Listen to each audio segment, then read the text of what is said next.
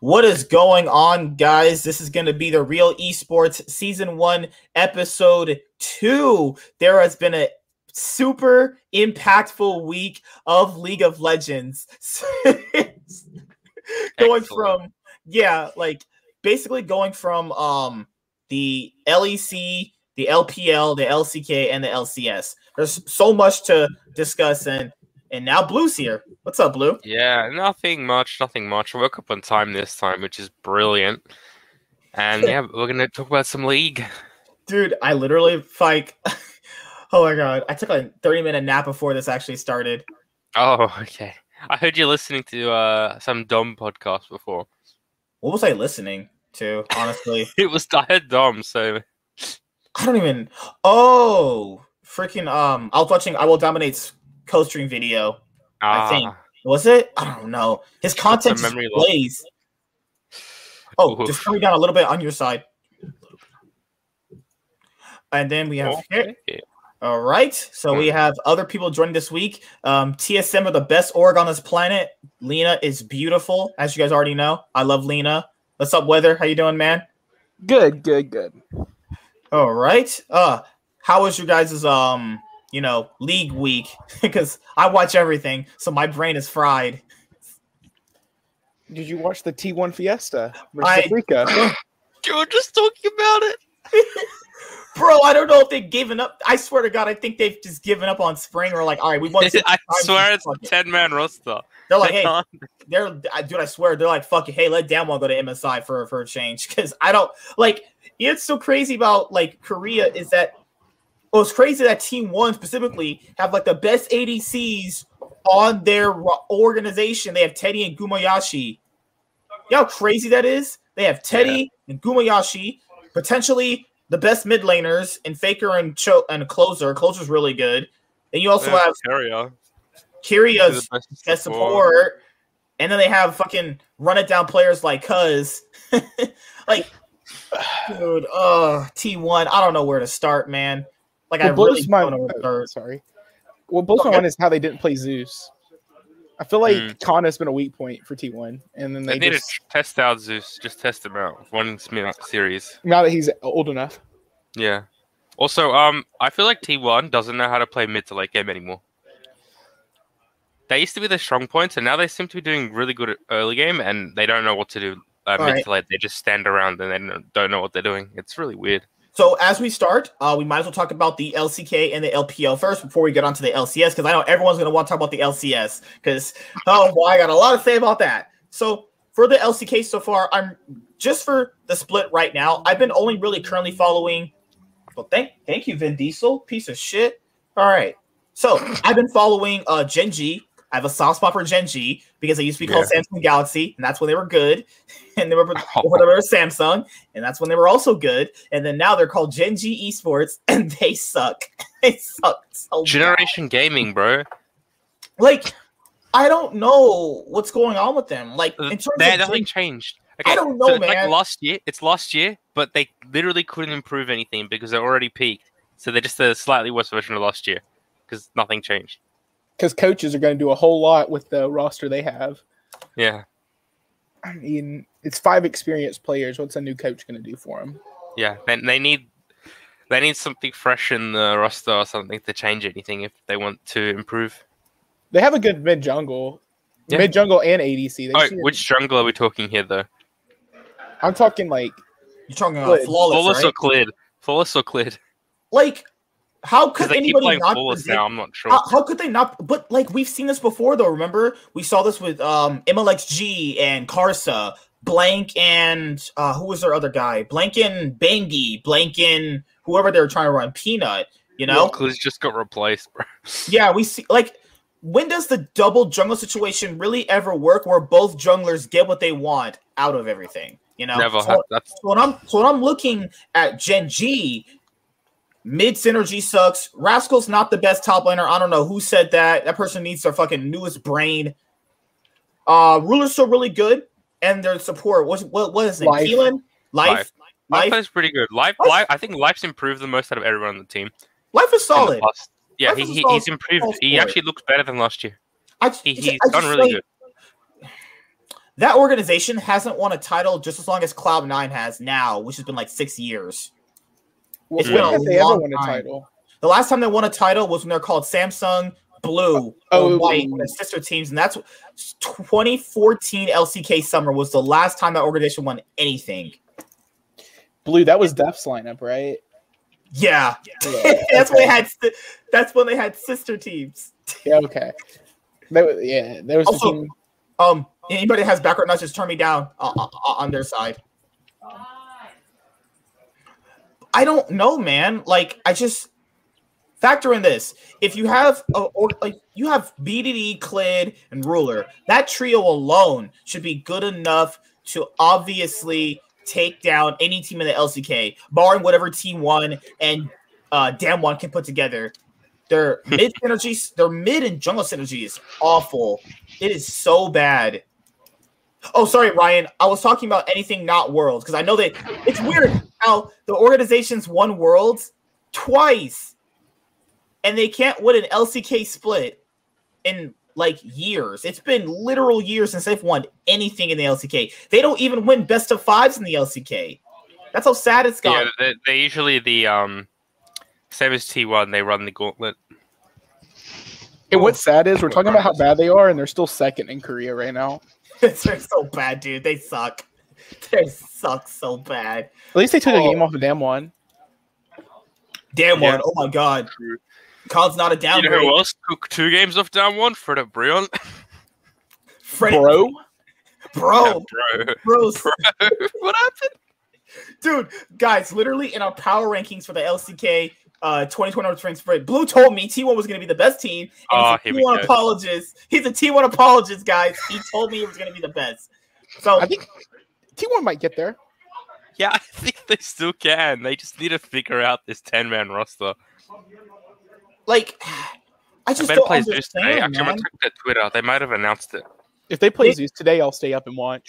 They need to play an actual roster. Can you just settle on 5 people? We need to literally settle on 5 people and end this shit. Just settle 5 people and it'll just be done. That's all you need. Like, Faker's not bad, but he's not, like, the best either. Like, factor this in. His average right now means he's, like, the 4th best mid laner in the LCK. But it's, like, he's worse than Chovy, BDD, who's the other guy? Showmaker? You know? So, what other teams are you guys watching in the LCK? Is that pretty much it for the LCK? Hanwha Life. Hanwha Life. Hanwha Life. Another strong Chovy. Team. Oh my god, Chovy. The god himself, Chovy. The god. This man's a CSing master. Dude, I would never be able to CS as way as he does. Last night, we had an Aatrox go 1-8 against Anasis, and he said he was carrying. I was like, what? You're carrying me to this fucking L. That's what you're doing. Who is, if not Chovy, who is the best mechanical player in the world? Probably Knight. Yeah. No, I say Chovy. Yeah, no, compared to Chovy, is Knight even? I thought you said if not Chovy. Yeah. I meant like. Oh. Like, don't you think he's in a tier of his own? Like, I don't even think that there's anyone comparable right now, mechanically, pure mechanically. Yeah. Right. I mean, I think the Shy is peak, but like, I wouldn't say right now. Yeah. If there was a team full of 5 Chovys, I think they'd be the best team in the world right now. Dude, his Yone is just... He plays that champion like it's on-release Yasuo. That's how broken it looks on his hands. I really wish he went to the LPL. I think if he was on a really good LPL team, it'd be so fun to watch. Yeah.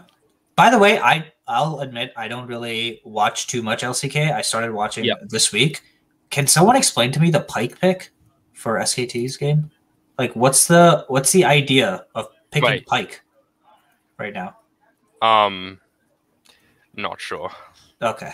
They want to see the 10-man roster. They want to see how Kira can their entire draft. Like, if I remember correctly, that was a late Pyke pick too, right?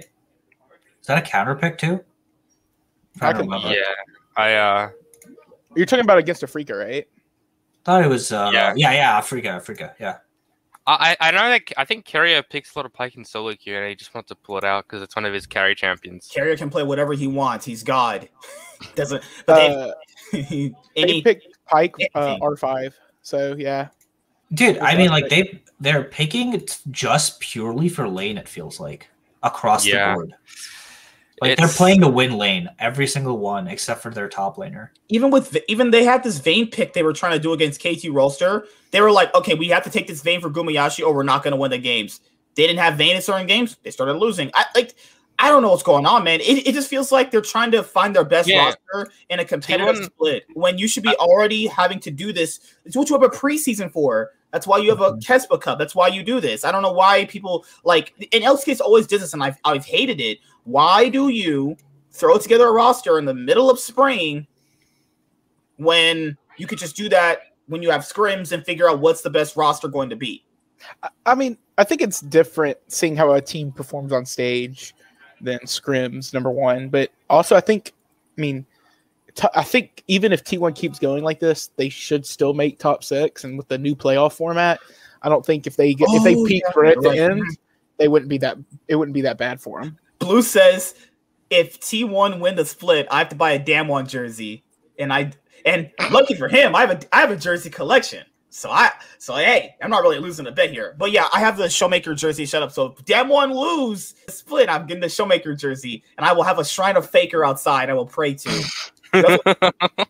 Yeah, I never understood LCK drafts when the stakes for the game did not matter. It would always be like this, where even like back when they had CJ and Tisfrost and all that, like they would just literally pick for a lane to smurf, and that's the win con. And it's just like it's so different from so many other drafts around the world. Like even LPL, it feels like they're drafting for the team fight. LCK sometimes feels like they're always drafting for lanes. And until it suddenly starts to matter, then all of their drafts look like they're smurf drafts and they're counterpicking everything. But yeah, it's interesting. I'm hearing rumors that Zeus will be playing today, so that could be a good sign. Oh, please tell me. It's not confirmed. There's just a lot of talk about like who's playing ranked and who's like not playing anything today, which usually means who's on the roster. Zeus versus Rich. Oh my days, that should be a stomp. I haven't even seen this guy play yet. That's the KT support, right? I apologize for joining late. Rich is the top laner for Nongshim. And Zeus, yes, Zeus is the KT support, but T1 has this top laner who just turned 17, who's supposed to be like the next big thing. So, what's he on the ladder right now? I'm not sure. I don't follow LCK ladders. I'm gonna look. Unless I get a peek on Twitter. All right. Also, who's playing? Who's playing today? No, who's playing? Someone's playing in the game. Oh, that's me. That's me. I'm sorry. Yeah, make sure you mute your mic because we don't hear that. Oh yeah, Nightwing. It looks like actually there's probably too many on board right now. Do you want me to just dip and come back? No, that's fine. No, you can say it. No, yeah. Fine, no, I don't want to like jam the comms here. But yeah. No. I'll just come in when I have a good point. No, you're fine. You're fine. Okay, so let's go to the LEC because after that we can do the LCS, which is a lot of talk about. Oh God! So did anybody actually watch the LEC 2021 Spring Split Week 2? Broken blade, more like fixed blade. I think the funny thing is the first thing that came to your head was broken blade, and the first thing that came to my head was Irelia. That's funny. Well, see, Irelia would have came to my head if I had not watched the C9 versus TL series, which is now etched in my fucking memory. As Irelia is not OP, by the way. Nah, not when played by the right hands. I just love G2 how they literally put out Yanko sucks, and that's the reason why they lost. Yeah. Dude, Broken Blade played that game so well. He played really well on his Aatrox pick. It was really good. Especially after the bad start he had. Yeah. Have you guys seen an Aatrox game, by the way, where the Aatrox actually does anything? Like, that's like the first game. Not in 2021. Yeah. Across every single region except for one LPL region where I think Top Esports played it, which is not, again, like that's, if you have 369 playing something and it works out, that's not a good indicator of if the champion is broken or not. But like, that's the first time I saw him play really well, and he played super well with his jungler, especially Gilius. I thought that was very surprising. I still think G2 is the odds-on favorite for obviously winning everything, and They're better than everyone else, but Schalke, not bad. I don't think G2 is better than everyone else, to be fair. I'm super high on Rogue. I'm super high on Rogue, to be honest with you. Because Larssen? Larssen, Inspired.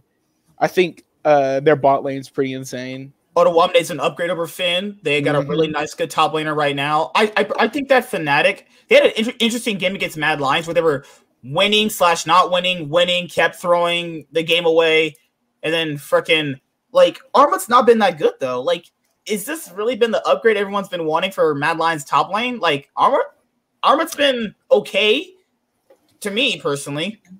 I think he'll be an upgrade in the long run. I think it's like one of those. It's kind of like Perkz and C9. It's like it's gonna be an upgrade in the long run. Oh no! Now you're throwing shade, Weather. Oh my god. Yeah, I know the analogy makes sense. I think that these both the preseason tournament as well as these first couple of weeks at LEC just show that like synergy is a big part of League of Legends. Like being able to be on the same page, not just knowing your matchups, but knowing how the rest of the maps matchups are going to work out is so important because you can have the mechanical skill of Perkz, but you're still not going to be able to 1v9 games until you figure out exactly what your jungler wants, exactly what their your team comp is trying to do, shit like that, and it just takes a while. So I think that Armut will find a way to figure it out. It doesn't seem like majority of his problems are in lane. Actually, it just seems like team fights are going really poorly for him. All right, so let's talk about Fnatic because I know a lot of people are going to want to talk about Fnatic. So, what are you guys' opinion on Fnatic right now? Because they look see them on the ladder. I need to get my golfers out. Sorry, what? It's just like they seem like a team that needs to play around self-made, or they're not really like being proactive. That's what it feels like. We saw last year when they played around self-made. Last year they played really good. That's what we expected to see though, with Nisqy joining the team. So I don't get it. It seems like they're missing direction for how they want to get to that point to enable their jungler. Because if you see what he's still playing like super power farm shit. But Nisqy doesn't have prio like he had in NA. And a lot of that has to do with Hylissang's playstyle compared to what Vulcan was doing on C9. Like they're not warding for Nisqy. Nisqy has to figure out some of this stuff on his own. Like he's taking gambles when he just would on C9, he would just have the entire lane towards bot warded out of his mind. So it would be like an obvious, okay, I'm shoving here and I'm roaming bot. And if they're there, we're diving bot. Like it would be like almost like a instant click type of thing. That hasn't happened yet. And that's not to say it won't happen because Selfmade is an insanely good jungler and Hylissang does play to roam. So I don't know exactly what's missing, but it seems like the mid jungle support synergy isn't there right now. And that's the biggest issue for Fnatic. Yeah. So like Vulcan would set up Blaber and then Blaber sets up Nisqy, vice versa. You don't really see that for, this actually right now. You don't really see this for this roster. Yeah. And then what's not I'm getting is like Nisqy he's not playing so badly where people are like, yeah, he's going to get dumpstered by all the EU mid laners. No, he's been playing okay overall. Probably about the level you expect out of him. Mm-hmm. But it's just more like you would think Upset would probably have a lot more carry potential with Hylissang because I feel like Upset and Hylissang have a lot more better synergy together than Rekkles and Hylissang did. You're not really seeing that right now. And to be fair, it might just be it's only been the first couple of weeks. And what do you guys think about Bwipo so far? Isn't just normal Bwipo, to be honest? It's kind of what Bwipo is. I mean, you know how cool it would be? Like seeing Bwipo maybe on a team like Rogue and then just like running it down even harder than he does on Fnatic. Dude, these first couple of weeks have made me think that like ADC only matters after you have mid-jungle support down. Like ADC's impact on the game is completely irrelevant if you don't have a good mid-jungle to get you to the part of the game where the ADC is actually strong. Like, you could put fucking Teddy on that team, and I don't think that it's going to make that much of a difference because their rest of the map is so scuffed right now. That's just my take.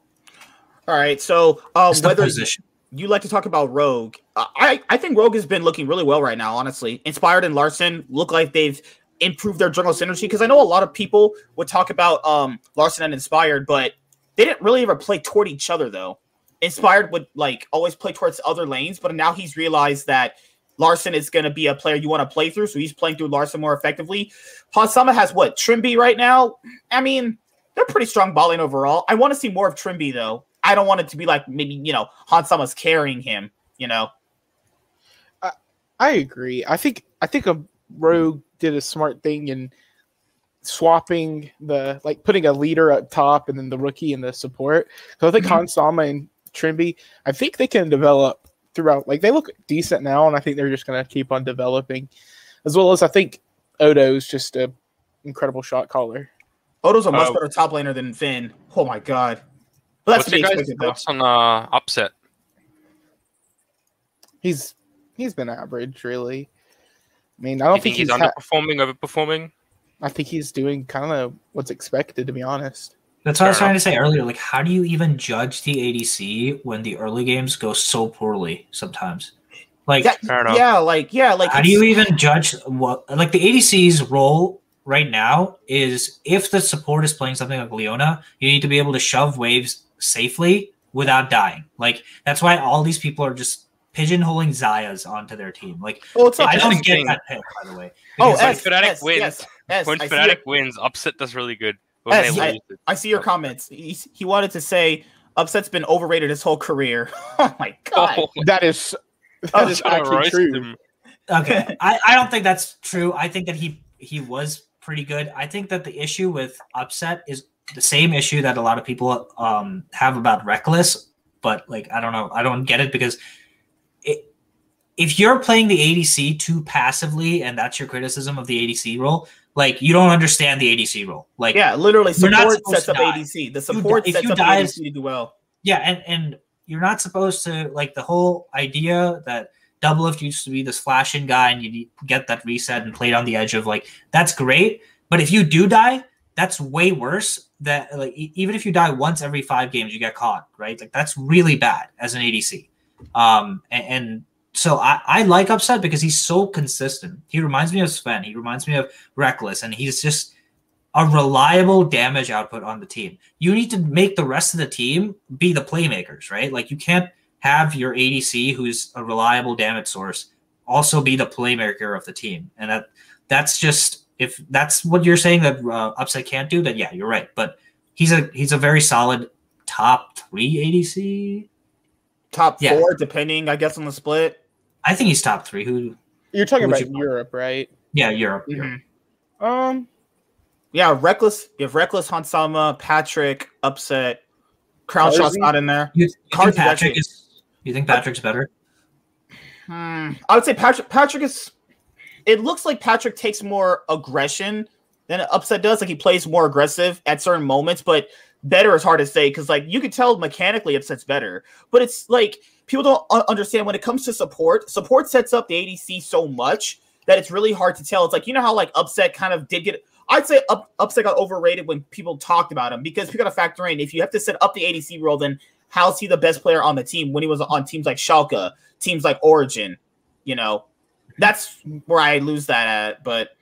Let's see. For Selfmade, he's probably going to have to end up being the leader of the team because if the team has no direction, him or Nisqy are going to have to lead. And, well, if you have all these big personalities on the team, I don't think they'd be listening to Nisqy because Selfmade said they imported an NA player instead of getting a European mid laner in the offseason. Wait, that was a meme, right? Like, he said, was just... Yeah, that was a total meme. I just thought that was hilarious, actually. What do you guys think about G2 right now with Rekkles? Things going okay? Yeah. They look different than the old G2 now. Oh, wait. They're better, man. Like, I mean, I love Perkz. And he definitely brings something for, like, elimination games. And I have a lot to say about what happened in the preseason tournament about that. But, like, Rekkles is a better ADC than Perkz was an ADC, right? Like, how can you say G2's better, though, based off 4 games? No, but... I'm just saying if you look at just 1-for-1 swap, forget about the intangibles that Perkz brought, which is obviously a lot. I'm just saying pure mechanics-wise, they've gotten better, and they've gotten at least more consistent. Like, their floor is a lot higher than it was last time. Now, their ceiling could also be lower because Perkz definitely had those games where he would just solo carry the fucking team. But I think that it makes sense. I think that so far Rekkles is doing his job, nothing special, but the rest of the team is just clicking. Caps is Caps, and that's all you need to win EU right now, dude. Like, Caps is fucking nuts. He's just like, only shot that I think I have of someone else actually beating them is what you say with Rogue. But that's, again, because Larssen can somewhat compete with Caps in lane. And, yeah, I just... What other team are you guys looking at? Because the Misfits didn't do too well this past week. They were looking kind of suspect. I still think they'll be good. I think Misfits... I think they're strong. I think they're good, but it's like... Now it's like week one passes, everyone's high on week one. Week two shows up, and it's like, okay, who are you really? And then now you have Team Vitality, who looked pretty solid in week one. I was like, things are going to shit. Nope, I lied. Everyone, they're what 1-4? Now that's the Vitality way. I mean, Lord, they kept they didn't do any roster moves now, or no, they got a new top laner, right? Yes, that was it. They just have Shigenda. That's it. I don't know what Vitality's doing. When they first came in to the ULCS, they looked like they had a good plan. Their first roster seemed decent, and then now it's just... It's weird how, like, certain LEC rosters start really strong and fall apart. I don't know. It's just a curse all these orgs have. All right.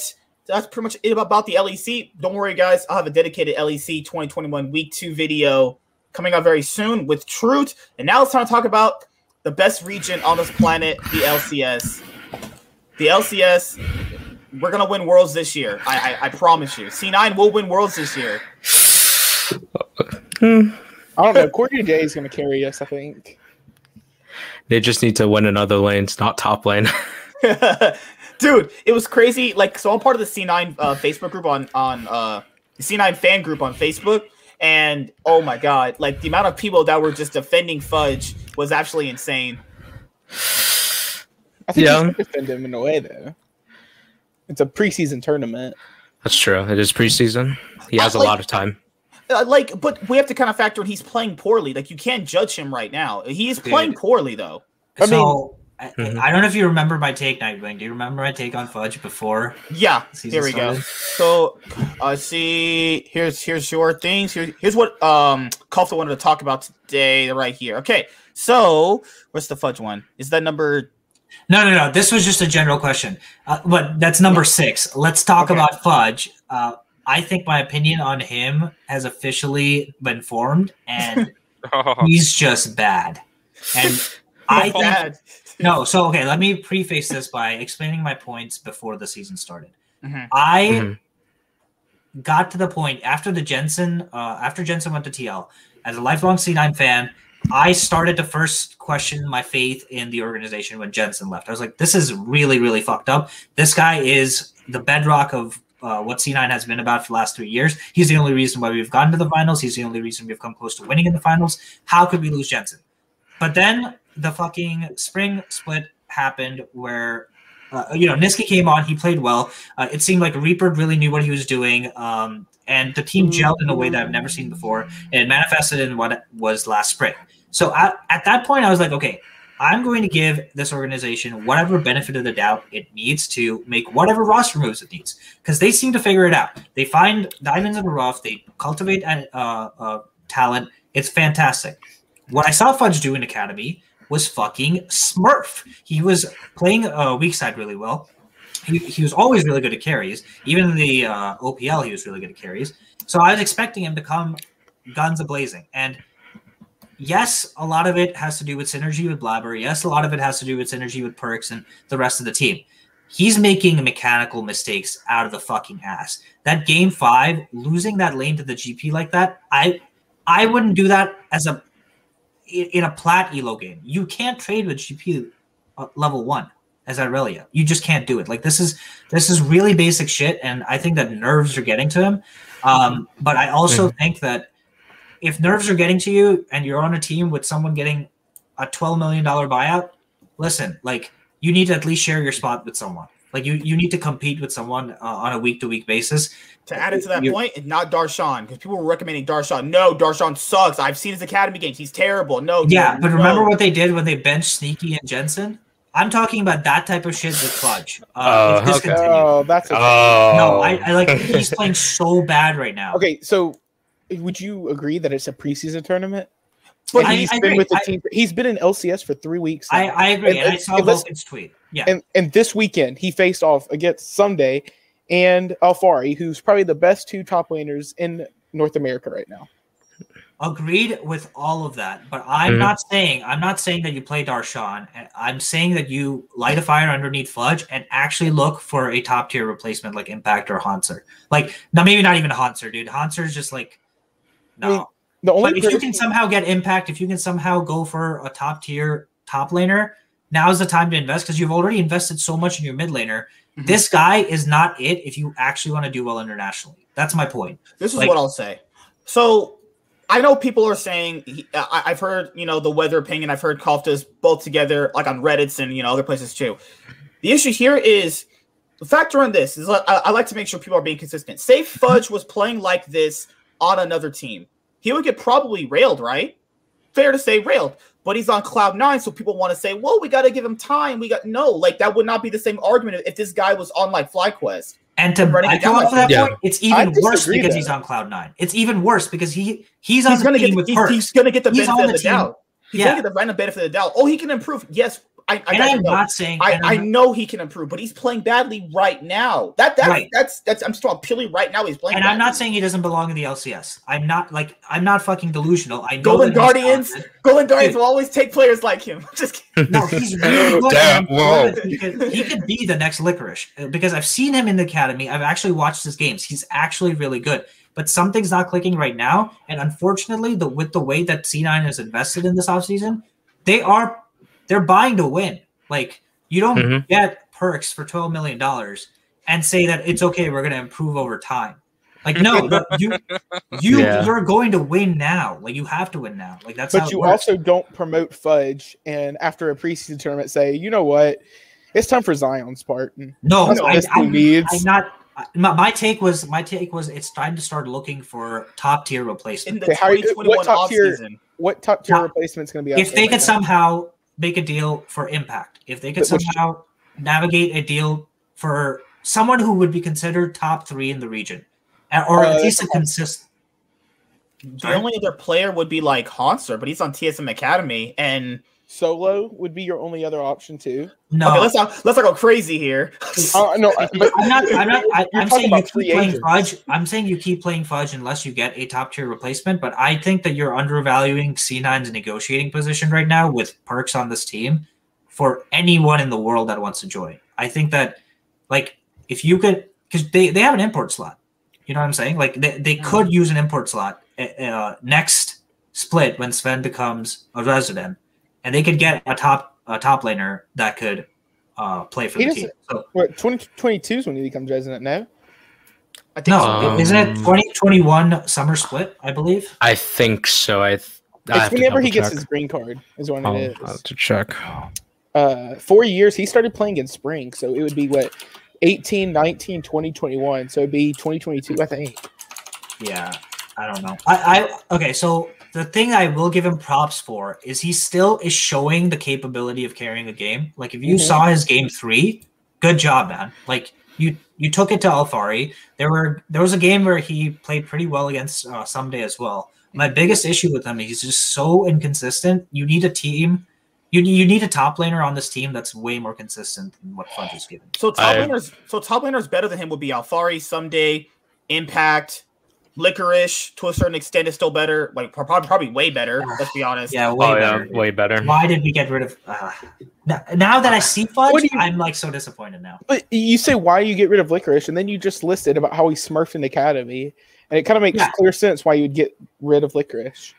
Okay, especially it doesn't make clear why you'd get rid of Licorice. It makes clear sense why you would play Fudge. I don't know about getting rid of Licorice part. Obviously, C9's an org that wants to give their players the best opportunity elsewhere. Mm-hmm. But I think that you got to be selfish when you fucking spend $12 million, man. Like, you can't afford to be wrong about Fudge. And I think you wait and play him in LCS before you get rid of Like you put your foot in the other boat before you get rid of, one of your most important assets. But you got to think maybe they need to pay for Perkz. Well, they chose Fudge before Perkz was even on the table, if you remember. That's what they say, man. But I mean, they chose Fudge in before Worlds ended, I think. Right when the OPL opened up, they were like, let's promote him. But because people are going to try and twist my words later on, what I said was, if you did bad, it's right to change things. But if you can't get an upgrade over who you already have, keeping them isn't the worst thing. I just like if you're talking about upgrades, you want to get a player that's better. And then also, S brought up a comment earlier. You said, who was he playing in Academy that was good? To be fair, people are also kind of underestimating Academy. It's like when you're talking about Academy, it's like, I guess it's more of a hit or miss, depending, because they are playing to players at their level, though. It's not LPS level. Obviously, I can't ever make this point clear cut, because obviously I was very wrong about Fudge, but I watched the Academy. You're off the game show where, now. No, I'm just kidding. Yeah, I watched the Academy game where he was playing against Soaz, who I would consider to be a very worthy opponent, and he's just smurfing on this kid, even when he has, even when Soaz had the counter pick and the jungle pressure, he was still smurfing. Like that's what Fudge showed in Academy, and nothing made me think that it wouldn't translate to the stage. This is all just pure nerves. How are that you are showing up. Your take is wrong when we're 3 weeks in? Is what my take is wrong for what C9 is. It's supposed to be what C9 is right now. Is they have, in my opinion, the league MVP in their jungler. Now you can argue about Core JJ versus Blaber, but the way that Blaber has played this entire preseason tournament and the way that he played the entire last year, it was not Nisqy that made Blaber. That should be clear at this point. And so if your primary carries are your jungle, your support, and probably going to be your mid laner, you need a top laner that's consistent and an ADC that's consistent. Okay. You can't have high volatility top laners and high volatility junglers and a high volatility mid laner. You know what I mean? Like it's just too many X factors on one team. Then why aren't we just sitting here flaming Perkz? Because it's not like Perkz has looked good. But Perkz wasn't a big gap either. Like I didn't look at any of Perkz's games and go, well, he got super hard gapped and made the series unfavored in that position mid lane. Like, and I'm not Perkz biased or anything. You know me, I flame everyone. All you guys get this flame equally. You guys all fucking suck. No, I'm just kidding. I love you guys. So like when you were watching Perkz, was there ever a game where you went like, man, this guy has to get out. He sucks so bad. He's not impactful. One game. That's only one game against. I feel like he's making some really weird mistakes, though. He's not being like Power of Evil. He's not being like Power of Evil. He's not being like who was it? Oh, other mid laners like Jizuke. He's not being like Jensen. He's not impacting the game. He's not losing them the game either. That's kind of hard to judge on. That's a good point. I would say I disagree with that. I think that he is making mistakes, way more mistakes than he made in Europe. I think that he's making a lot of laning mistakes. What I think is really impressive still is his ability to recognize the map and be where he needs to be in team fights. I think that his ability to flank with TF, his ability to initiate fights is something that C9 lacked with Nisqy. So I think that's a very nice thing to see, especially in high pressure games that are elimination games. But I think that what he is a little further behind on, I don't know how it happened, but his laning is just not as good as it was in Europe. And I don't know why. I'm not sure why. Could be a lot of things. I mean, it's Perkz has always started out slow. I mean, that's historically. He started out slow. Plus, he's switching back over to mid lane. He hasn't played mid lane consistently since spring in a year. So it's all time. I do think, even though TL looks incredible right now because of Core JJ, I think C9 is going to win the split. I hope so. I hope so too. Nightwing, do you want to read my second point? These points are crazy, and I love this shit. Yeah, God, you'll lay it on me. Lay it on me. All right. If this is about. This is exactly what we were talking about. So Bjergsen and Lina are together, like I predicted. No, I'm just kidding. I'm just kidding, guys. I'm just kidding. That's a scandal. That's a whole scandal and a half. Jack contacted me, and he was like, "I gotta hire this guy Nightwing for my shows." No, because I'll actually have him on the streets while I talk to people. Or you said the second point? Yeah. Okay. What's the good take? Perkz got better as series went deeper. Time to gel or clutch factor. What's the reason why Perkz got better as the series went deeper? Is it because he had more time to gel with the team? Or is it actually just this fucking high-esque romantic moment of the century where just, you know, the protagonist of an anime just turns on the clutch factor? This guy, I swear to fucking God, every time I want to be like, okay, they're out of it now, right? Like they lost.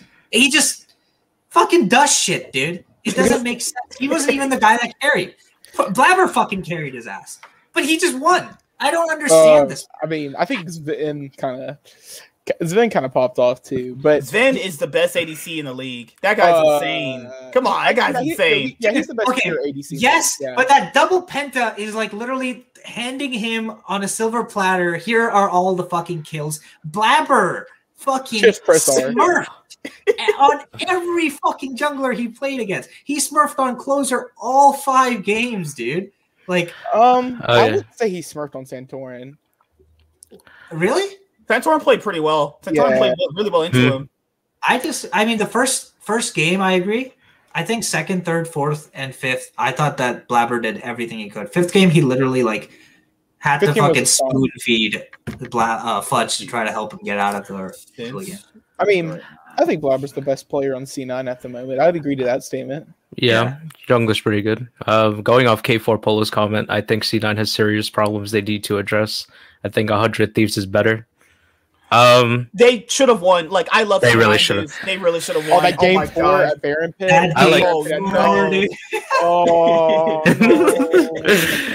In my opinion, I like 100 Thieves because they used to be like a really like bad team back then, but now they're really pretty decent now with the Golden Guardians, except Hanser, I think.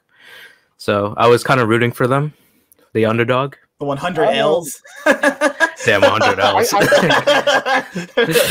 like the roast, man. Is it weird? Dude, me and Trackhawk are going back at it on Discord. No. Oh, yeah, Discord. Yeah, Discord. No, we were just going back and forth, and I was like, wait, like literally, if I'm the Lilia, like if I'm Blaber in that game, and I see Jax locked in against first pick Camille, second pick TF, I'm fucking insta-dodging that shit, dude. Like, that is such a hard counter to everything, and it makes no sense why they first pick Camille in that situation. If you're going to pick TF number 2, it was so fucking ridiculous. The draft. Well, I don't think C9's drafts were that bad this tournament, or this weekend at least. Dude, I'm being honest with you guys here. I don't think most drafts are as bad as every like whiny, socially retarded nerd incel virgin likes to make it out online, but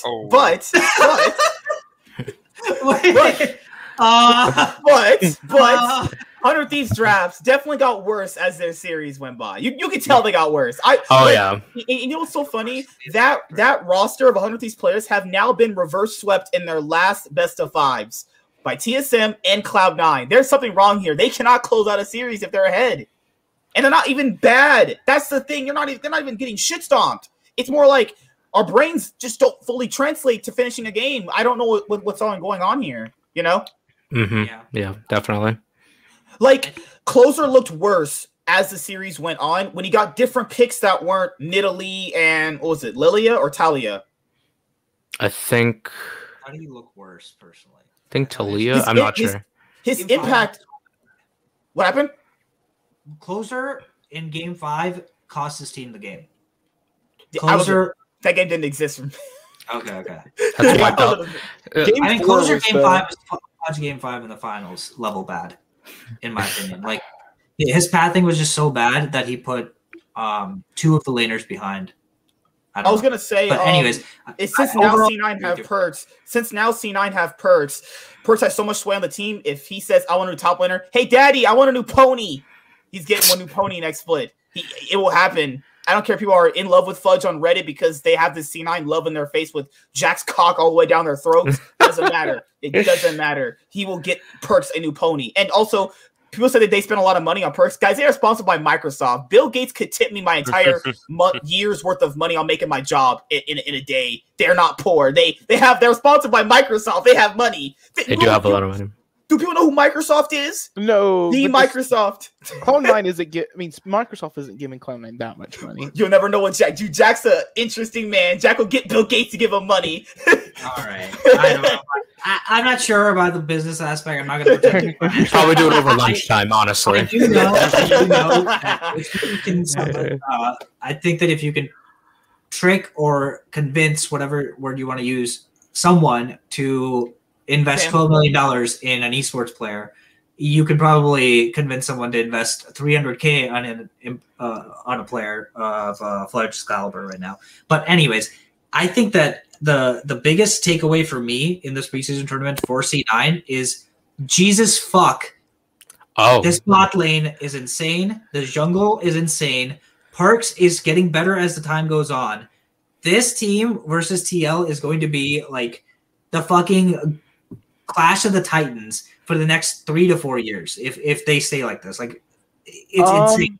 They can actually compete at Worlds if Fudge replaces himself with the competent human being. Damn. I just can't believe we're not talking about Team Liquid as much as we are. Oh yeah, Team Liquid. I mean, because we're on the 100 Thieves of Cloud9 series. Yeah. Why? What is he?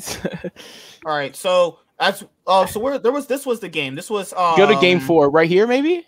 This is game 4, right? No, that's game three. That's game 3. Yeah. Okay, so. As you're talking about Fudge playing like he didn't really have any hands in his keyboard. Damonte, let's focus on Damonte for a second. So, do you guys think 100 Thieves can win? So let's say there was no import rules and they actually got a different mid laner over Damonte. Is that the X factor this core of players needs to win?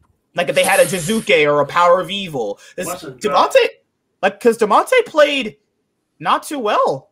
You know, in some of the games he played okay, like the first two on TF. His Rise games were bad. He was like 0-5 consistently, 0-5. He's not making any impact. I agree, but unless you replace him with someone like Nisqy, like someone like Jizuke wouldn't work, I don't think. Like the team isn't the same without shoving a mid laner that roams with their jungler. Like I think that's like the identity of the team, because unless you have someone like that, we saw what happened when you have a mage playing player like Golden Glue on that team a year and a half ago. Like I think that Damonte's style is extremely important. Now if you can keep that style but replace it with a much better player like Nisqy, then yeah, it's an upgrade, but I don't think that someone like Jizuke would fix their problems. I was more or less so thinking if they got an upgraded mid laner, it would take them to the next level, but I'd agree. I think if they got a new mid laner, they'd get to the next level. Because I think they're good enough now with the lineup they have to make Worlds. Mm-hmm. But at Worlds, Worlds is always a different beast. Imagine 100 Thieves versus Hollow Life. Here comes Chovy. Hey, that Chovy 200 CS gap. You know what Zven did to Lost in the quarterfinals? Yeah, that'll happen to Damonte on any pick if he goes against Chovy. Not even kidding. His nail is insane. Or Ssumday versus Dude, it was literally a top gap in both series. That's sad. But Weather, I got a question for Weather. Do you actually think that 100 Thieves is a shoe-in to make Worlds? No. I don't think they're a shoe-in, no. Because I think TSM has... I hate to say it, but I do think TSM has a lot of potential to be better than 100 Thieves. Dude, really? Are you Reginald's agent right now? Oh, my God. Dude, I think it's EG. I think EG's going to fall off. I think EG's going to fall off. I think they're going to fall off, and then we're going to replace Jizuke again, and then get good again. Who are they going to replace Jizuke with, though? I don't know, dude. Nemesis, maybe? I think that they're going to make a move over the offseason. Yes! Dude, wait. Nemesis would actually make sense on this team. He's on Gen.G now, though, for streaming, though. Yeah, but if they offered him a bag, he would come over. Wait, is Sven scared an import or no? No. Their import right now is Jizuke and Ignar. Yeah, Sven Skaren is a resident. Okay, right. Okay. All right. Yeah, I'm back. So C9 reverse swept 100 Thieves, classic C9 fashion. The next series was EG versus TL. TL just beat the shit out of these guys. JJ. I would just like to say that I predicted the outcome for both of these series exactly. I predicted the reverse sweep also. We called it. Remember? Yeah, we said 100 Thieves. I literally said they're going to win the first two games, and then the Perkz buff is going to kick in where they just, just refuse to lose somehow. Straight up profit. Oh my God. Yeah. Like I was like, I can't see C9 winning a single game with the way that they've been playing, except I also can't see Perkz losing a single game once it's an elimination game. So I'm going to predict a reverse sweep. That was my logic. Shit. Oh. Yes. Well, you are quite the fortune teller. Hey, I said 100 Thieves are really strong. They're going to start 2-0, and Klano will have to win 3 games straight because 100 Thieves, to be fair, let's be honest here. What happens to a team where you could be you could win? You're right at the finish line. It's like you could get the girl. She's right there. She's literally saying, "Come get me," and you just fall apart the last minute. Analogies. What happens? What do you call these teams? They can't finish. They can't close the deal. They can't close the deal. I don't know. Like, they can't get a girlfriend. They can't get a job. I don't know. Jesus fuck! What? I don't have to do it like that, dude. Damn. I call them teams coached by Ziggs. Okay. Oh my. Moving on. Oh. I mean, like, remember when everyone applauded this guy as like the greatest fucking brains in NA when he was on CLG at one time? Like, wait, Loco Doco was sucking his dick all the time, and like, oh yeah, yep. Don't you guys remember this? Like, I remember. The last 3 teams he's been on have been some of the worst teams in NA. Like, last year, TSM was a. I don't blame him for it. That's just an organizational disaster. Mm-hmm. Oh my god. All right, so EG versus TL. Let's be honest here. Nothing to say there. EG just got railed. That was a curb stomp right there. Yeah, I got from Hey MS. I got a message. He said that Dom said today that EG was tilted during the games. There was multiple pauses every 5 minutes. We just didn't see it since Riot stopped casting till all the issues were fixed. Oh no! So EG got mega tilted. You know, I wouldn't be surprised if that was behind the scenes. Right? It's just a Jensen gap, guys. It's literally a core JJ gap with a lot of these teams. Like, UK just pauses and is like, man, back to academy I go. All right, back to Europe, just waving the flag. Game 3 was so fucking outrageous. Game 3, TL was doing everything in their fucking power to end the game over, and core JJ was just like, actually no. Was that his fresh game or his rel game? Fuck, dude. I think it was his rel game where he just kept engaging and getting like 3-man engages over and over again. I'm like forgetting. Was that the game where he hooked everyone? Or was that the game where he engaged with Orianna? The player I wanted to focus on. No, it was Orianna. It was Orianna rel. The player I wanted to focus on was Impact. So Impact had a really good tournament. I personally think he was great this tournament. But what did you guys think about Impact overall? Renekton and that's what you thought. That's it. That's pretty much it. You're like, okay. It's a descriptive word. Definitely is a discount sneaky. Hey, we're going to start narratives here. We're going to start narratives. Dude, the way I thought of Impact was the same thing. Like, Ssumday, Alphari finally got out of his ELO hell that was EU. And here's Ssumday and Impact just living and bathing in ELO hell. And, what I did think was funny was how EG came out and first picked the Senna after the day before Zven popped off on Senna, and then it was just a dud. It was like, man. Bro, the YouTube chat was like, this Senna has no CS. Tom Kench is stealing your CS. I was like, it's called fasting Senna, you morons. They're like, oh, yeah. What a bunch of morons. It's going to tell you how bad people are at the game. Fasting Senna isn't like the meta right now, isn't it? Isn't farming Senna kind of the preferred? No. Senna got a massive buff. Her souls give like 8 gold instead of 2. And oh my god! Common as well. Yeah. Is that starting on the? Is that on 11.2 or is that on 11.3? 11.2.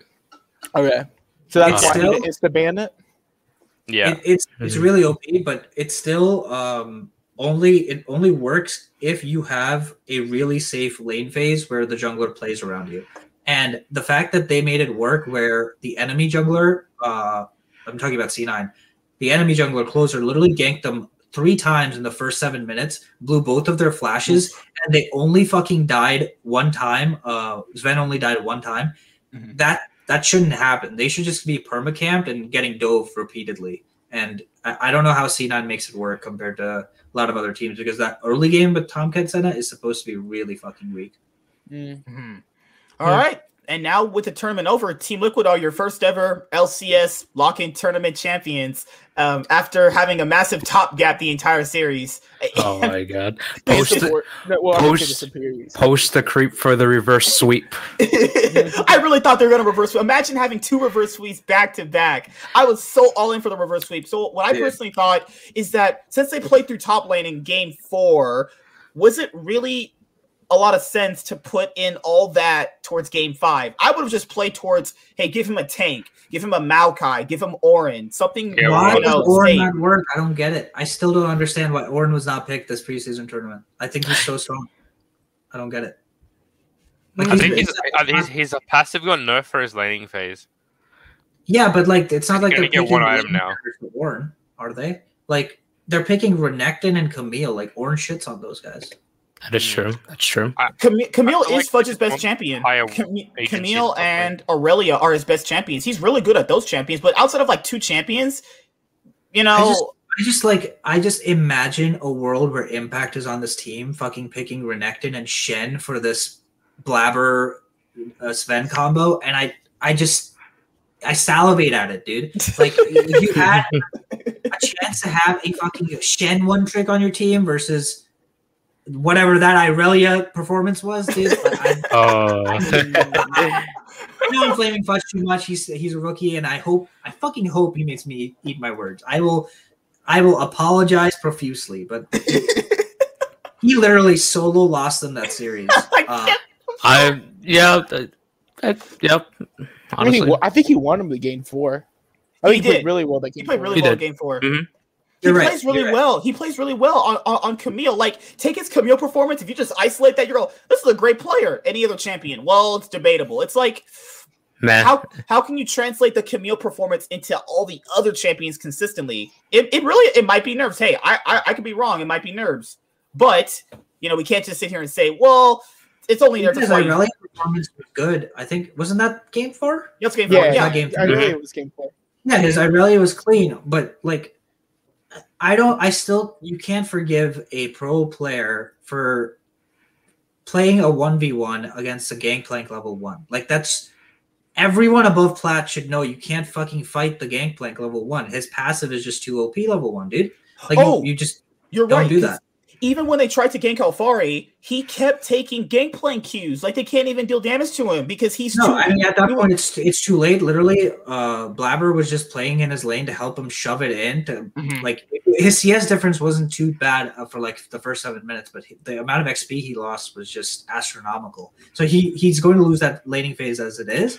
But if Irelia falls behind against the Gangplank in the first 3 waves, and this is just like a very specific matchup, it's doomed, dude. Because you're going to get outranged, out-harassed, and you're going to get item disadvantage. The guy's going to come back with Sheen boots, and he's just going to run you down, spam Q. The lane's over, and you need Irelia to be ahead in that comp. And so then you call Santorin, and Santorin came up and ganked him, and he's even further behind. It's already over. You need to give up complete mid-lane prio. Like, you need to have supports come up top. And against good teams like TL, they're going to recognize, wait, this is their one win con. They fucked it up. We're just going to set all of our resources top. So, I mean, the game's over after Fudge makes that level 1 mistake. And before we move on to Team Liquid, because they did really well all tournament, Zven, damn, thanks. Zven, Vulcan, and Blaber are great players. They're definitely carrying C9 right now. I don't think Perkz is playing that bad, but he's not being a carry overall. So, that's pretty much it for Cloud9. You know, I love them. I hope they improve. You know, they're not playing so bad where it's like, no, just burn it all down. But no, it's the preseason tournament.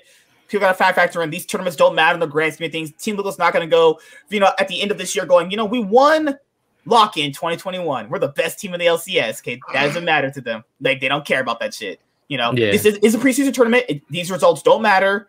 But, you know, let's talk about Team Liquid. So, Alphari proving his case to be the best top laner in the LCS. I mean, yes. Yep, absolutely. Absolutely. God, that guy played insane. He played. Santorin, I'm not too high on him like you guys are, but he played good. And then Jensen making the case. Oh, my God. When he flamed TSM, maybe they should draft better and we'll have a better game. Fuck. Jeez. Oh, I love Jensen. And I'm proud. And I love Jensen as a player. I personally think he was better than Bjergsen during his time period here. I'm glad he gets to win another trophy. I'm personally happy for Jensen. I'm happy for him. He gets to win. And what we have? Bjergsen. I mean, I think since 2018 he has been. Oh, eventually, so really? Somebody got to be here to defend Bjergsen. Like, I'm trying to have someone. No, I'll defend Bjergsen here. Wait, I think that Jensen was better than him in 2018 and 2019, but I think that Bjergsen was better in 2020. He was literally solo carrying that team last year. Eventually, I got to have a video where I have a Bjergsen fanboy just debate with me about Jensen. I'm just going to wreck this guy. So I'm going to be like, hey, what about these world performances? Well, you know, these NA trophies. I'm like, who the fuck cares about any of those? Wait, what do you mean? Jensen has like 4 of them or 2 of them now. Says, well, technically, you have 2 and 1 locking. Yeah, so he has 3. But it's like, the issue, not to derail too much. It's more like, when I factor in how moments, right? When I factor in how League is going to grow. So what are people going to remember years from now? World performances or LCS trophies? And LCS is known as dog shit. So what are people going to remember, like dog shit trophies or worlds? Ooh, I still think that the C9 run to semis is like the best run that NA's ever had. Team Liquid, like, MSI 2019 finals is but again, the best. I mean, your point is literally proven when you think of 2016, 2017 TSM. They won 3 LCS trophies, but when you look at they didn't get out of groups in MSI or either worlds. Especially 2017 Worlds, where they should have easily gotten out of that group. Oh, my God. Oh, my God, dude. It's so crazy how Sword Art is now on TSM, and he's knocked them out of Worlds. He's like, I'm sorry, guys. It just business as usual. But for Team Liquid, you have Tactical and Core JJ. They're a great bot lane. It's just like, I hate when people say, oh, Tactical's only playing because he has Core JJ. No, we've seen it where there's a guy clearly not playing as well as his lane partner. He's playing good. Tactical's playing fine. I mean, I do think... I'm rooting for C9 this split, but I think TL's bot lane is easily the best bot lane. But that's because of Core JJ, you're saying. Correct. Right? That is, No, I agree 100%. I think that Sven is better than Tactical personally because, again, I will always favor the ADC that makes less mistakes than the ADC that will pop off occasionally. Like, I would much rather have your ADC deal... let's say 95% of the optimal damage output consistently than the ADC that can deal 99% but gets caught every 3 games. Like, that's just my take on the ADC role. And for that reason, I think Sven's better. But, dude, Core JJ gaps Vulcan as hard as Vulcan gaps the rest of the league. Like, that's how Core JJ is. I mean, like, I 100% agree. And then there's Huhi. Then there's Core JJ, Vulcan, there's Huhi. Oh, God, there's Ignar. Ignar's in there, too, somewhere. I don't think – I don't mean this as any type of BM against Vulcan, because I think that he is the second best ADC. The difference between him and Core JJ is actually just massive. Like, I don't know how it is. Like, Sword Art and Huhi, maybe I would put in like the same like realm. Vulcan is way better than them. Core JJ is way better than Vulcan. Like, I think there's like 3 separate distinct tiers. I'm glad we have good supports now instead of Zazel. Honestly, yeah. No, we don't talk about that. So Santorum played really well considering he's new to the roster. But he's not Broxa. He's not a great. Exactly. He's not a, like, do you see? He's not a great. I don't understand that. Like, oh, sorry, Weather. Go ahead. I was gonna say, do you see? Like, this is TL versus C9. Let's see here. I'm looking at it right now. Okay.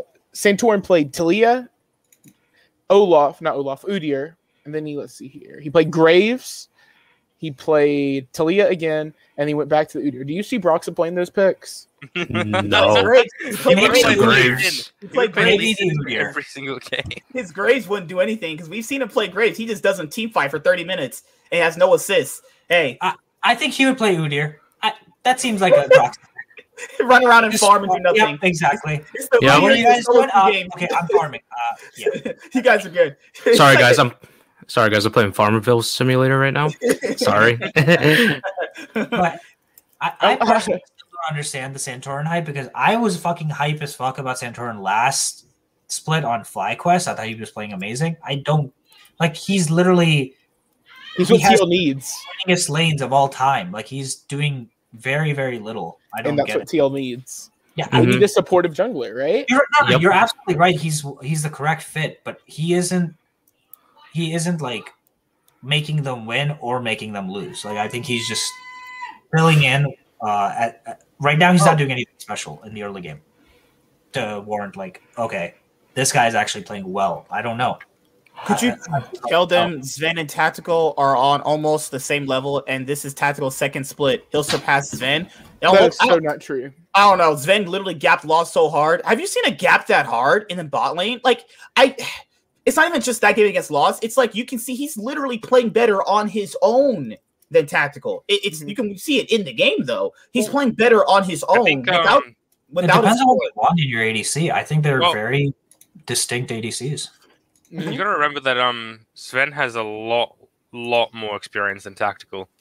Like Tactical's still a rookie, like, and Sven's better looking. I've met him before. Oh, okay, yeah, but Tactical's like many years ahead of him, so I think we can consider some great stuff out of him soon. And I do agree with some people. It's like, could Tactical play this way with someone like Sword Art, someone like Ignar, someone like Huhi? You know, we've seen Zven play good without other supports. You know. I just want to put that out there. So put that out there. Go ahead, Weather. You say without other supports. I mean, he was with Mythy forever, and now he's with Vulcan. I mean, the only other support he's had is Smoothie. Yeah, you're right. Mythy, Smoothie. And I'd argue that was Sven's worst year he's had within his year with Smoothie. Just a kind of counter argument there. I don't talk about Smoothie. What do you mean, man? Counter logic gaming. I swear, I think I'm gonna have a CLG player on soon, depending how conversations go. I swear, I'm never gonna have someone like Blue on here flaming him. Why did you not build Gore Drinker or this item, you piece of crap? It's like, dude, you're gonna scare the guy away. Oh my god. Could you imagine like Ravioli talking to an LCS player I bring on? Hey, Alorum, why did you get destroyed in your last few games of the LCS and you turned into a caster? Holy shit. Alorum's playing in Amateur now, isn't he? Was Alorum? No, he's on the analyst desk, right? No, but he's also playing Amateur, I think. He's doing both. Really? Huh, I didn't notice that. Here, I'm looking this up. Let me see. I want to say because I think he made finals of a tournament. But... Oh, so the LCS 2021 spring split begins this weekend, actually, right? Coming up? Yep. All right. Let's predict the games. That way people can rub it on our faces when we lose our predictions. Oh, my gosh. Oh, boy. There's really only one coin flip game, I think, on this. Oh, actually, never mind. This last game's kind of coin flip. Super week of League. Let's go. There's a lot of games. It's a lot of games. 15 games a weekend is the new normal. All right, so the week ends for games on Sunday, right? If I'm not mistaken. Yep, it's Friday through Sunday. Friday through Sunday. Thank you. The whole schedule's up on the whole esports, by the way. Thank you. So February 5th, 6th, and 7th. Okay, just make sure I have the right thing. All right, let's go. So the LCS 2021 Spring Split begins this week. The very first game is going to be TSM versus FlyQuest. All right. What a game. Shotgun your predictions, guys. Oh, TSM for sure. Jose Diodo? Oh, God. Okay. Yeah, I take the FlyQuest angle. Unless they replace me, I take FlyQuest. You guys are nuts. I'm taking TSM. That's Sword Art Gap. Good old prediction sheet I made. All right. Diamond is trash. Sword Art Gap here. Sparks is saying FlyQuest. Nope. TSM wins. All right, Team Liquid versus Immortals. Don't count that. EG versus 100 Thieves. If 100 Thieves doesn't choke, maybe, but... That's a regular season. They have no pressure. They'll win. Okay, all right. I'm going EG.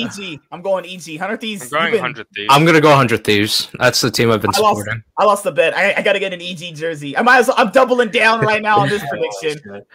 C9 that was, by the way, that was a trash take. Holy shit. C9. No, don't predict that. We know who's going to win. Anything like TL versus Immortals is literally just, why would you predict Immortals unless you're trying to be like, oh my God, I'm versus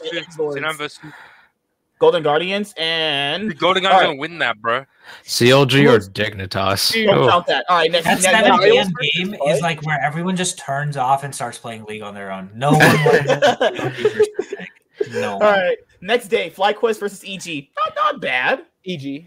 EG. I say FlyQuest. This man's crazy. I say evil geniuses. I say Jose Diodo until people figure out. I'm gonna join him. FlyQuest's gonna win. Oh my god! No one knows what the fuck Jose Diodo does, dude. He's just gonna come in and surprise everyone. But you know what we do know? We do know what Core JJ does. It's not fighting against Jose Diodo. What do you mean? If Jose wins, I will apologize. I will literally write a note saying I'm sorry. Jose is so overrated. Why does he is, but his name sounds cool, so he's gonna win. Oh wait, my god. C9 plays TSM this weekend. Oh, El Clasico. That's an L. So you have Team Liquid versus Dignitas. All right, don't predict that. That's an easy answer. LG. Okay, that's trash. C9 versus TSM, El Clasico right here, and C9 just smacked around TSM. Classico. Oh, it's C9 again. C9. Yeah, it's gonna definitely win. And oh my god, I think that's 0-2 TSM start for me. FlyQuest versus Team Liquid. I'm saying Team Liquid. If FlyQuest win this game, I'm giving up in life with you people. Oh my god. EG versus Golden Guard. Oh lord. C9 versus them. What the hell? What? Wait. Horrible. Is it bad? I think CLG beats TSM and then TSM starts 0-3. After that last game they played against each other? But CLG has Finn this time. If you're expecting Broxa to win a game, Broxa's not here. There's no way. No. Look. I just want TSM to be 0-3, so that way I can just pin r/TSM to my taskbar. He's gonna clip this part and put it on Reddit. Hey, I was right about TSM going 0-3 in week one. r/TSM after a loss is just. There's a karma there, bro. Oh, these are some terrible games. Like the match of the week is gonna be C9 versus TSM, but these games are bad. Come on, these games are best. The best game of the week probably is. EG versus 100 Thieves, to be honest. Honestly, yeah. You might be right, actually. Yeah. Honestly, yeah. Yeah. Or I don't know. I mean, it depends on who shows up what day. I think Immortals could take a game off of TL or C9 if one of the other teams play bad. I don't think Immortals is that bad. What game do you think wins? What? What the fuck? I'm saying, like, if one of the other teams, like, ends. Maybe, and I'm saying I'm talking about 40 to 0. I'd say, like, 10%, they might beat C9, but there is a 0% chance to beat TL. I think Immortals will be a top 6 team this year. Wait, that's like a somewhat reasonable. Top 6 is somewhat reasonable. I don't think that... I think that's a reasonable take. I don't think that's a hot take. No, I don't think that's too hot. That's fine. No, they're probably like 7th place because like FlyQuest, 100 Thieves, EG, it's hard to predict Liquid, TSM. I mean, I just think GGS and Dignitas are absolute dumpster fires, and there's no way they can come back. And CLG is just teetering on the edge. Yeah. Honestly, yeah. There's no way. These games look so one-sided. The 100 Thieves versus CLG, that's such a stomp. That's such a top lane gap if Ssumday plays against any one of them. Unless they somehow choke, but even then, there's no pressure. I'm looking at, like, I hate to look at the next week's schedule, but C9 has to play EG, 100 Thieves, and FlyQuest in the same weekend. They're going to clap them. I'm just kidding. That's kind of a broken schedule, am I right? Fixing this Perkz' money is fixing the schedule. You never know. Shit! You guys want to predict the LEC? That could also be a tilter of a fucking. Yeah, I could pick it. We can sure. G2 versus Fnatic this weekend. Oh, Classico! I love this shit. All right, so the first day, Misfits XL. I wonder who will win. Wait a second. That means we have G2 versus Fnatic and C9 versus TSM on the same day. Hell yeah. Spicy. Oh, that's a Classico day right there. Let's go. Misfits versus XL. I'm super fucking excited for the Schalke versus Rogue, dude. Schalke versus Rogue? For day one, Schalke versus Rogue? Yeah, it's probably the best matchup on day one. Mm-hmm. I don't know, man. I think Fnatic and Astralis is pretty close to Fnatic's level. Oh, yeah. Maybe. So saying because they both suck, right? Not because you're excited to watch the games, but they're both. I don't know, man. Watching what's his face play, Promiscu play is just. Oh my God. All right, someone needs to take that control out of your hands. Like, you know, we need too much power. We need to look up the meme folder. Oh my god! All right, the next day, the best matchup obviously is G2 versus Fnatic. It should be, Come on! If that's the worst matchup of the day, and it's just a stop, I'm gonna be so mad. I think Fnatic. I mean, not Fnatic. I think Misfits versus Schalke is actually a decent game as well. Yeah, that's not too bad. Mm-hmm. Team Vitality is gonna win the split. I promise you guys that French legacy is gonna take over the league. Okay, you better win. And then the last day. Wait, no, because that's it's only 2 days, right? Oh yeah, I forgot. They only have 2 days this week. It's not super week. Okay, yeah. Imagine being in a region that only plays two days a week. Dang, bro. You didn't have to do them like that. Is there any LCK good games? You have T1, bro. Today, Gen.G. Bro. Today's the day that T1 finally proved to us that a good series. They don't deserve the hate. KT Rollster, hey, the roller coaster's coming back, man. They're gonna come back and smack. Their wrath will be swift on the league.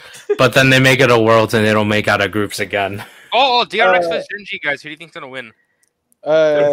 Gen.G. If Clip plays bad in that series, then Clip's going to be not playing anymore. Gen.G's recent performance has been quite questionable. I don't know. And DRX have, overcome all expectations. Yes. Did anyone really expect them to do as good as they are? No, but, I mean... Dude, I just can't ever root against Chovy. And... Yeah. But Chovy's not in the series. Chovy's on Hanwha. Oh, wait, yeah, that's right. Yeah, wow. He is.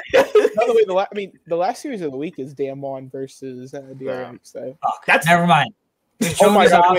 Wait. T1 plays Bro this week. Cole's been watching way too much LS. LS has infected your brain. Oh my god! Actually, okay. So the last thing I want to talk about before I gotta go do another video with someone else, which is the LEC Week 2. What do you guys think about best of threes returning to the LCS? If they ever did it, would it be a good idea to have them? Yes. LPL does it. LCK does it. Guess who wins worlds? LPL and LCK. Literally, I think it would be a dream scenario for LCS. You could literally do the LCK schedule of 2 best of threes a day on Wednesday through Sunday, and I think it's just a good. I think it's a yes for everyone that's a diehard League fan. Anyone that's just a casual fan, majority of people that are he didn't want to insult people. Yeah, you're just a casual fan. It's not going to be for you, and that's what they care about, right? But I think it actually makes the casual fan more. I think you need to have more tournaments, dude. I fucked the regular season. No one gives a shit about. Okay, Monte Cristo over there. You say that, but how fucking psyched were you? About this preseason tournament. I mean, it was chill. I think a lot of it had to do with C9 versus TLB in the finals. Exactly. No one fucking cares about the bottom 6 teams of the LCS, dude. I will never watch a Dignitas game this season. Said, I really want BO3s back in the LEC/LCS, and I think it will be better received this time around compared to before. So Captain Flowers replied to him, and he said, from an entertainment perspective, a competitive perspective, or both, while I've heard the arguments from the competitive and understand them from the entertainment POV, Best of 3 just feels like a dive bomb for viewership unless one of the big 3, C9, TSM, TL, is playing. Exactly. But here's what I think. You want to watch a Best of 3 for Dignitas and CLG, bro? Yeah. Oh, actually, yeah. Are you telling me? You don't want to watch Dardock miss Nidalee Spears on a dragon that's next to him? What? Imagine if it's right between the fucking C9 TSM game and the TL 100 Thieves game. Imagine. You have to sit through that entire 3-game span to watch the teams you actually want to see play. Everyone just odds at that point. Dude. Monte Cristo replied. He says, "If the theory is that only big matches with the big 3 teams are popular, then the issue is clearly with the majority of the league. The focus shouldn't be on using formats to artificially prop up teams that no one cares about." That's the take. More tournaments so that there's more games for the better teams. Exactly. I want more tournaments, dude. But if the problem is you don't want to watch a Dig or a CLG game, isn't that a branding problem? They don't. They're pouring a watch that don't play well. If Dignitas had Perkz, I'd watch Dignitas, bro. The lies, they're capping. No, dude, if they had good players, I'd watch their team. They just suck. They have Dardock. That's a branding thing. They have Dardock. Yeah, Dardock. My counterpoint would be like, yes, I think that what would bring casual fans more and is if we had better teams competing at Worlds. And so when the teams come back from doing well at Worlds, I think that'd increase viewership. And I think BO3s would make teams do better at Worlds. This guy said really disagree here. That take also would make more sense if any of us got out of groups. We don't play best of threes. We don't play best of ones. Well, one of the counter argument is really big disagree button here. As much as I would like it for players to enjoy BO3's viewership will suffer too much. We are not China Korea. So we're not China Korea, yes, but they're the ones consistently winning Worlds. All right, well, your brain's fried. But also what? No, that take doesn't make sense because yes, they are winning Worlds, but it's not because they're playing best of threes. If you need best of threes on stage to be good, there's an issue with the way you practice. Like, no, there is not. I don't know, man. No, there absolutely is. Because if you need 3 games on stage and that's what's keeping you from becoming a decent enough player to compete at Worlds, well, what's your fucking excuse for when we did have best of threes and no one fucking got out of groups then? What is this terrible take? Why would this guy almost made semifinals in 2017? They were a game away from being WE. TSM Immortals was 2-1 up, and Immortals should have got out of their group. I like how he said TSM and just ran away from them. Yeah, is that why the LEC that had best of ones got to the finals? But LEC's not won anything though. Even though they've gotten to finals, they haven't won a trophy. Okay. That's true. My point is, even if LCK and LPL were forced to do best of ones, you think that NA is suddenly going to be able to compete with them? No. Oh no. That's what I mean, though. Like, it has nothing to do with best of ones or best of threes. It has to do with the fact that is your practice against top-level competitors or not. I feel like – so I just, did the math. Like, currently, through the whole spring and summer splits, this season, each team's going to play 45 on-stage games. Okay? So once you play your 45 – TSM in 2017, when we had best of threes, they played 88 on-stage games. But I think that's – I still don't believe in the point that double stage games means. You're getting double stage time. Yes, but why does more on-stage games result in better performance? Because I don't agree with that correlation. Because of how people take screens, potentially? Mm-hmm. You should take games more seriously. Okay. Plus I think I would rather watch a best of three than a best of one from a viewer's perspective because I think the adaptation – through a series is some of the most hyped stuff in league. But you would watch that for a C9 TSM game, but I guarantee you would not sit through 15 games of 5 best of threes. Like, you wouldn't do that. Even I wouldn't do that. I'm a fucking psychopath when it comes to that. But I don't think that's what we need. Like, think about North American sports. You don't sit there and watch every MLB game or every NFL game, right? You just pick the hype series and you watch it, or the hype game and watch it. Then why can't we do that with tournaments? I just don't think tournaments are. I think it's from a viewer perspective. I think let's look at CS:GO. I think one of the biggest issues CS:GO has is you don't know when the hype tournaments are, and if you have too many tournaments, you're going to devalue the tournament system. Interesting take. What if the tournament system rewards you circuit points to get to Worlds? That's what OGN did, and look where OGN is now. But what was wrong? Wait, what? Why is that an issue? What happened with OGN? Oh, they switched to the 2 seasons format because I think it's better. Because Riot Games forced them to. Because I think it's better. Because I think that current LCK is better than OGN. Who's excited for OCESL though? Dude, I don't know. That's gonna be great, guys. I can't wait for that one to start. Loved OGN, dude. I love. Okay, so what about it from a viewership point of view? Because I said it because people had brought up it killed viewership before. I mean, the issue here with that was that they put in. How would I say this? People have to understand this. You don't want to watch a certain team play because of the team's brand and the players, right? That's not the BO3's problem. That's the team's issue. But it exaggerates that problem, doesn't it? Like if these best of threes were all being played at the same time, like NFL. Great, I'll just tune into the one that I want to watch. But if they're going to have one channel where all these are being played one after another, then that is an issue for me as the viewer. I don't want to fucking sit around for a useless trash game that I don't want to watch. They don't.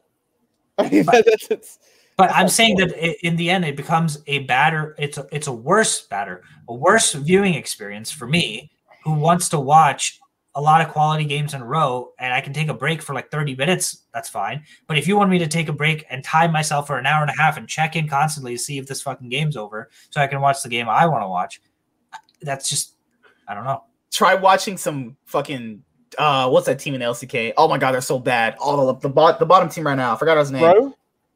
Bro. Team Reddit. Everyone calls it Team Reddit because it's Reddit Breon. Oh, Reddit. Watch LPL and watch OMG games, and you'll watch your life force just slip away out of your body. Dude, I'm just saying, in this preseason game, I fucking watched CLG games because I knew that if they won the games that they were supposed to win, they would knock someone out of the potential for going further in a tournament.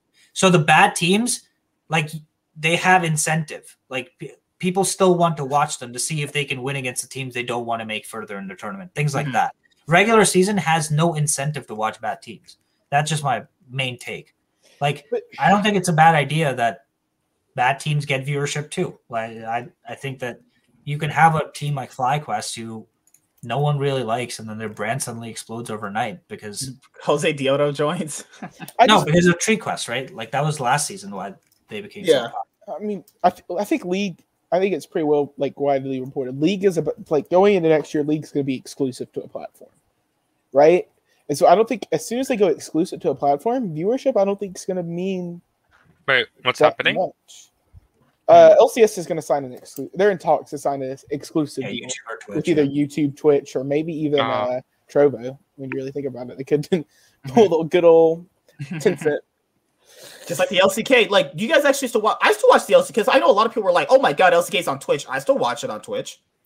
I've always watched it. I don't like. I've always watched these games anyway. Them switching a platform doesn't mean I don't watch them. That means I wasn't. You know, that's just me personally. I mean, I just prefer watching games on YouTube. Like, if I have the option between YouTube and Twitch, I'm watching. Yeah. Like, if Twitch didn't have Twitch chat, Twitch would be dead. Twitch chat is a bunch of morons. Oh my God. Twitch chat is so funny. You know what it is, though? Are you telling me you don't like watching? T1 would lose a game if they're like, "Oh my God, bring back my Faker, baby." Yeah, dude, you know how hilarious it is? Like, why is Faker benched? Why is Faker not playing? And then Faker ends, and then Faker plays, and then Twitch chat's like, "Why is Faker playing? He's so washed." Just stop complaining about him not playing. Dude, Faker literally could miss an entire best of three. They'll play 3 games. They're like, "Where's Faker at?" Even though he's literally not even there. Like, you don't like looking here. I'm gonna put this in the chat. You see, you don't tell me you don't like seeing this in Twitch chat. Who is Jose Diodo? For the blind, it is light. For the hungry, it is bread. Or what else was it? I personally, I forgot. That's the problem. Thank you, Chase. The going back and live viewing it. That's what I love about YouTube's. That's what I love about it. Oh my God. Yeah, but even if I don't really care where the leagues put their right deals, I'll say this right now. I'll watch it wherever. That's just how much I love this stuff. That's a huge advantage the league scene has compared to Activision's Overwatch and Overwatch. Oh Lord. Because I think League just has such a dedicated fan base now. They'll go wherever. The last point I want to touch on is because the guy's actually running late. So last night on Hotline League, I guess Travis heard a rumor when people were talking about the import role being taken away. Please don't do that. Oh, please don't do that. For me, I'm not that big nationalistic guy where I got to see like NA players playing. You know what I mean? I want to see the best players playing on a roster and have success internationally. Though, I do get the other argument. If you do that, there's a good chance you might not see any North American talent, even more less so than before. Bye-bye, North America. I see both arguments. I get them both perfectly. But, League has built itself up to be, you have the LCK, you have the LPL, you have all these regions, and if you take away the import rule, what's NA? I mean, it's not North America. It's just the LCS. They just play in a North American time zone. Wait, you're muted. My bad. Yeah, I was like, is it fair then that Jensen's not considered an import? I think if you stay 4 years is a whole different story than. But why? That's my question. Like, why? Because I think because he's built a North American brand. He's helped grow the region within the 4 years. She's shown commitment to the region. So why can't other imports do that? Immediately? Mm-hmm. I think it's a different story. Why is Perkz not able to do that right now? I don't know how much I want it. Like, I don't know. I just the American teams win. I mean, in a way, yes. I want to see our jobs. That's gonna be. I just think the day of like high and the boys, all NA team, just friends. But I don't think all NA teams here would say it. I just don't think. Bless you. Yeah, thank you. I just think like C9 wouldn't. I guess C. Like, look at Blaber and Vulcan. You really think if we had no imports, Blaber and Vulcan would even be on C9 right now? Yes. It depends on how well teams... If they play well in scrims and they... I also think that Fudge would not be on C9 right now. Oh, God. C9 would have a player like fucking... Fudge is an import, though. I know. But the fact that there's an import rule is why they have Fudge. Right? Yeah. He's considered an NA player, remember? He's considered a North American player? Exactly. Yes, yeah. But that's because of the rule change. Oh, yeah, true. But I'm saying that's it's like... My poor region. Okay, so you're right. You got me there. You got me because they allowed more people in. It's fucked everything up. They love these Americans. But the issue is, you also get my point. Like, yes. If you were to open up I don't even know how to fucking word this. If you opened up the border, talent would also come in. I mean, they would not be bad. Some of them would be good. But like, Team Liquid last year, if there was no imports, Team Liquid would never have promoted Tactical. In a million years, they would never would have been promoted Tactical to replace Double Lift. Okay. They would have gone and got, I don't know, Kabe maybe. It is possible. You're right. Yeah, and I think that's. But if you genuinely believe that that's the case, then your issue is actually with talent acquisition and the ability to identify talent. And I agree with you that NA's ability to identify talent is fucking dog shit. And so for that reason, it kind of makes sense that we would not have an import rule because we can't fucking find talent for ourselves. Let's at least take talent from other regions. I mean, only C9 has been able to find talent consistently through the academy system. So I disagree with the notion that because imports will come in, all of a sudden these players won't get a chance. I agree with you, but I think it would improve the overall. I just don't want to see an Immortals team that's like, I don't know, Orome, Xerxes, Abadage. Of a doggy, no! I don't want to see. You know that. What? Yeah, when you put it that way, there are some really fucking shit CEOs. Dumbass CEOs. I mean, to be fair, like outside of C9 2018, what other roster did well internationally? Like CLG won from 2016, the Team Liquid won from 2019. That had like four imports, didn't it? Yeah, not four imports technically. Like no, like you had Xmithy, Jensen, Double Lift, Core JJ, Impact. I mean, are they all North American? They should do? No, you know what they should do? They should have franchise tags like they do in the NFL, where you can franchise tag a player. No. The players that would never happen. No. Hear me out. So either that, or you need like some kind of third party in agency that basically says that hey, these players are considered top level talents. The other players are considered average talent or whatever it is. But, like, the top talent can go wherever they want and not be considered imports. That's what I mean. Like I don't think that you would disagree that Faker, if he goes anywhere, is going to massively inflate that league, right? Like, yeah. In terms of leadership, talent, whatever it is. Same $15 million buyout. Like, Perkz, Caps, whatever, they should be given, like, universal status that they can go anywhere and they're not considered an import. That's what I think. I'm just worried that like a team like I don't know CLG will go to someone like I don't know, let's say Bro. They want to go to Breon right now and they just say, "Hey Breon, we want your whole team," and they import them over because I seriously think you're right. That's an issue.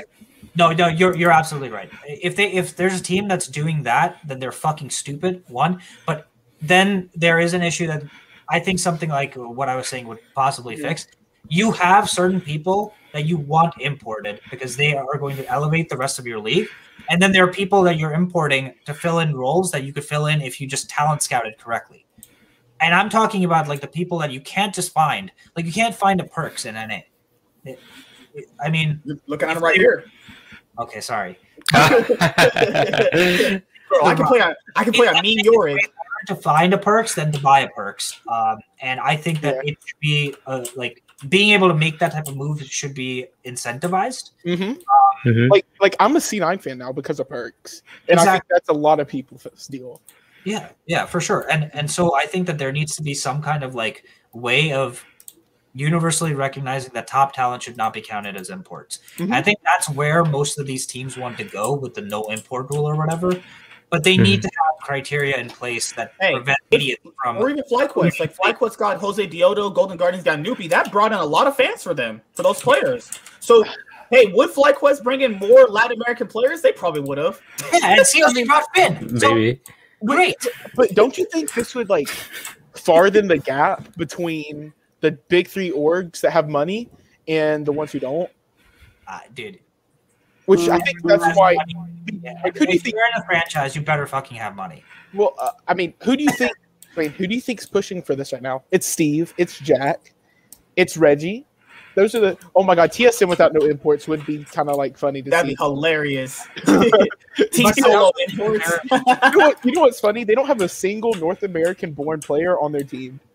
But I also think that that's because they're endemic teams that actually know how to run their fucking organization. I mean, like TSM knows how to run their organization. They don't know how to run their league team, but they know how to run their everything else outside of the league is pretty good. Yeah, it's just a dumpster fire. TSM aside, they have a major coaching or whatever staff issue, but they do know how to construct their teams in general. Now, this iteration, forget it, but like in general, over time, they've proven that they can win. They can consistently develop and nurture talent. My issue is that the rest of the league doesn't know how to do that, and they're using this as an excuse. That I have an issue with, but for teams like this, for TSM, TL, if they were to have 5 imports, that would not bother me one bit. Like, I hope they can do that because I have confidence that they'll import the right players and elevate the rest of the league. Whereas I don't have confidence that CLG will import Finn, and Finn is going to elevate the rest of our league. Or they're importing Broxa, World 2018 finalist, to fucking going to CLG. If that's not hell on earth, I don't know what is, honestly. That being said, I have to wake up early tomorrow. And we are done. That's it. I'll see you guys next week. Sorry, it was today. Sorry about that. You know, I'm busy. A lot of girls always hit on me. They wanted me to go out there and totally. Oh yeah, definitely, totally. They see that G2 esports shirt and they're just they're like, oh my god, this is Black Perkz. And I'm just a bunch of girls were hitting on me and they didn't want to come over, so I gotta leave. Sorry guys, you know, I'm a buff. We're not Kofta's married. He's gonna be married. Weather has a girlfriend. Blue's fucking just banging chicks out of his back. I don't know what Zulin's doing. Zulin, what are you doing? You got ladies? You probably do. God damn. All right, see you guys later, and I'll see you guys next Monday. Mondays when these episodes are on. This week I had to push back because Kofta left me yesterday, and Blue forgot me. I left him, all right? I didn't forget anyone. He was like, you know what? Talking about league or sleeping in. You chose sleeping in, really? Sorry for coming a little late. I had to do some stuff. Man. No worries, man. See you guys later, and I'll see you guys next week. Peace. You all have a good night. I hate T1 suck.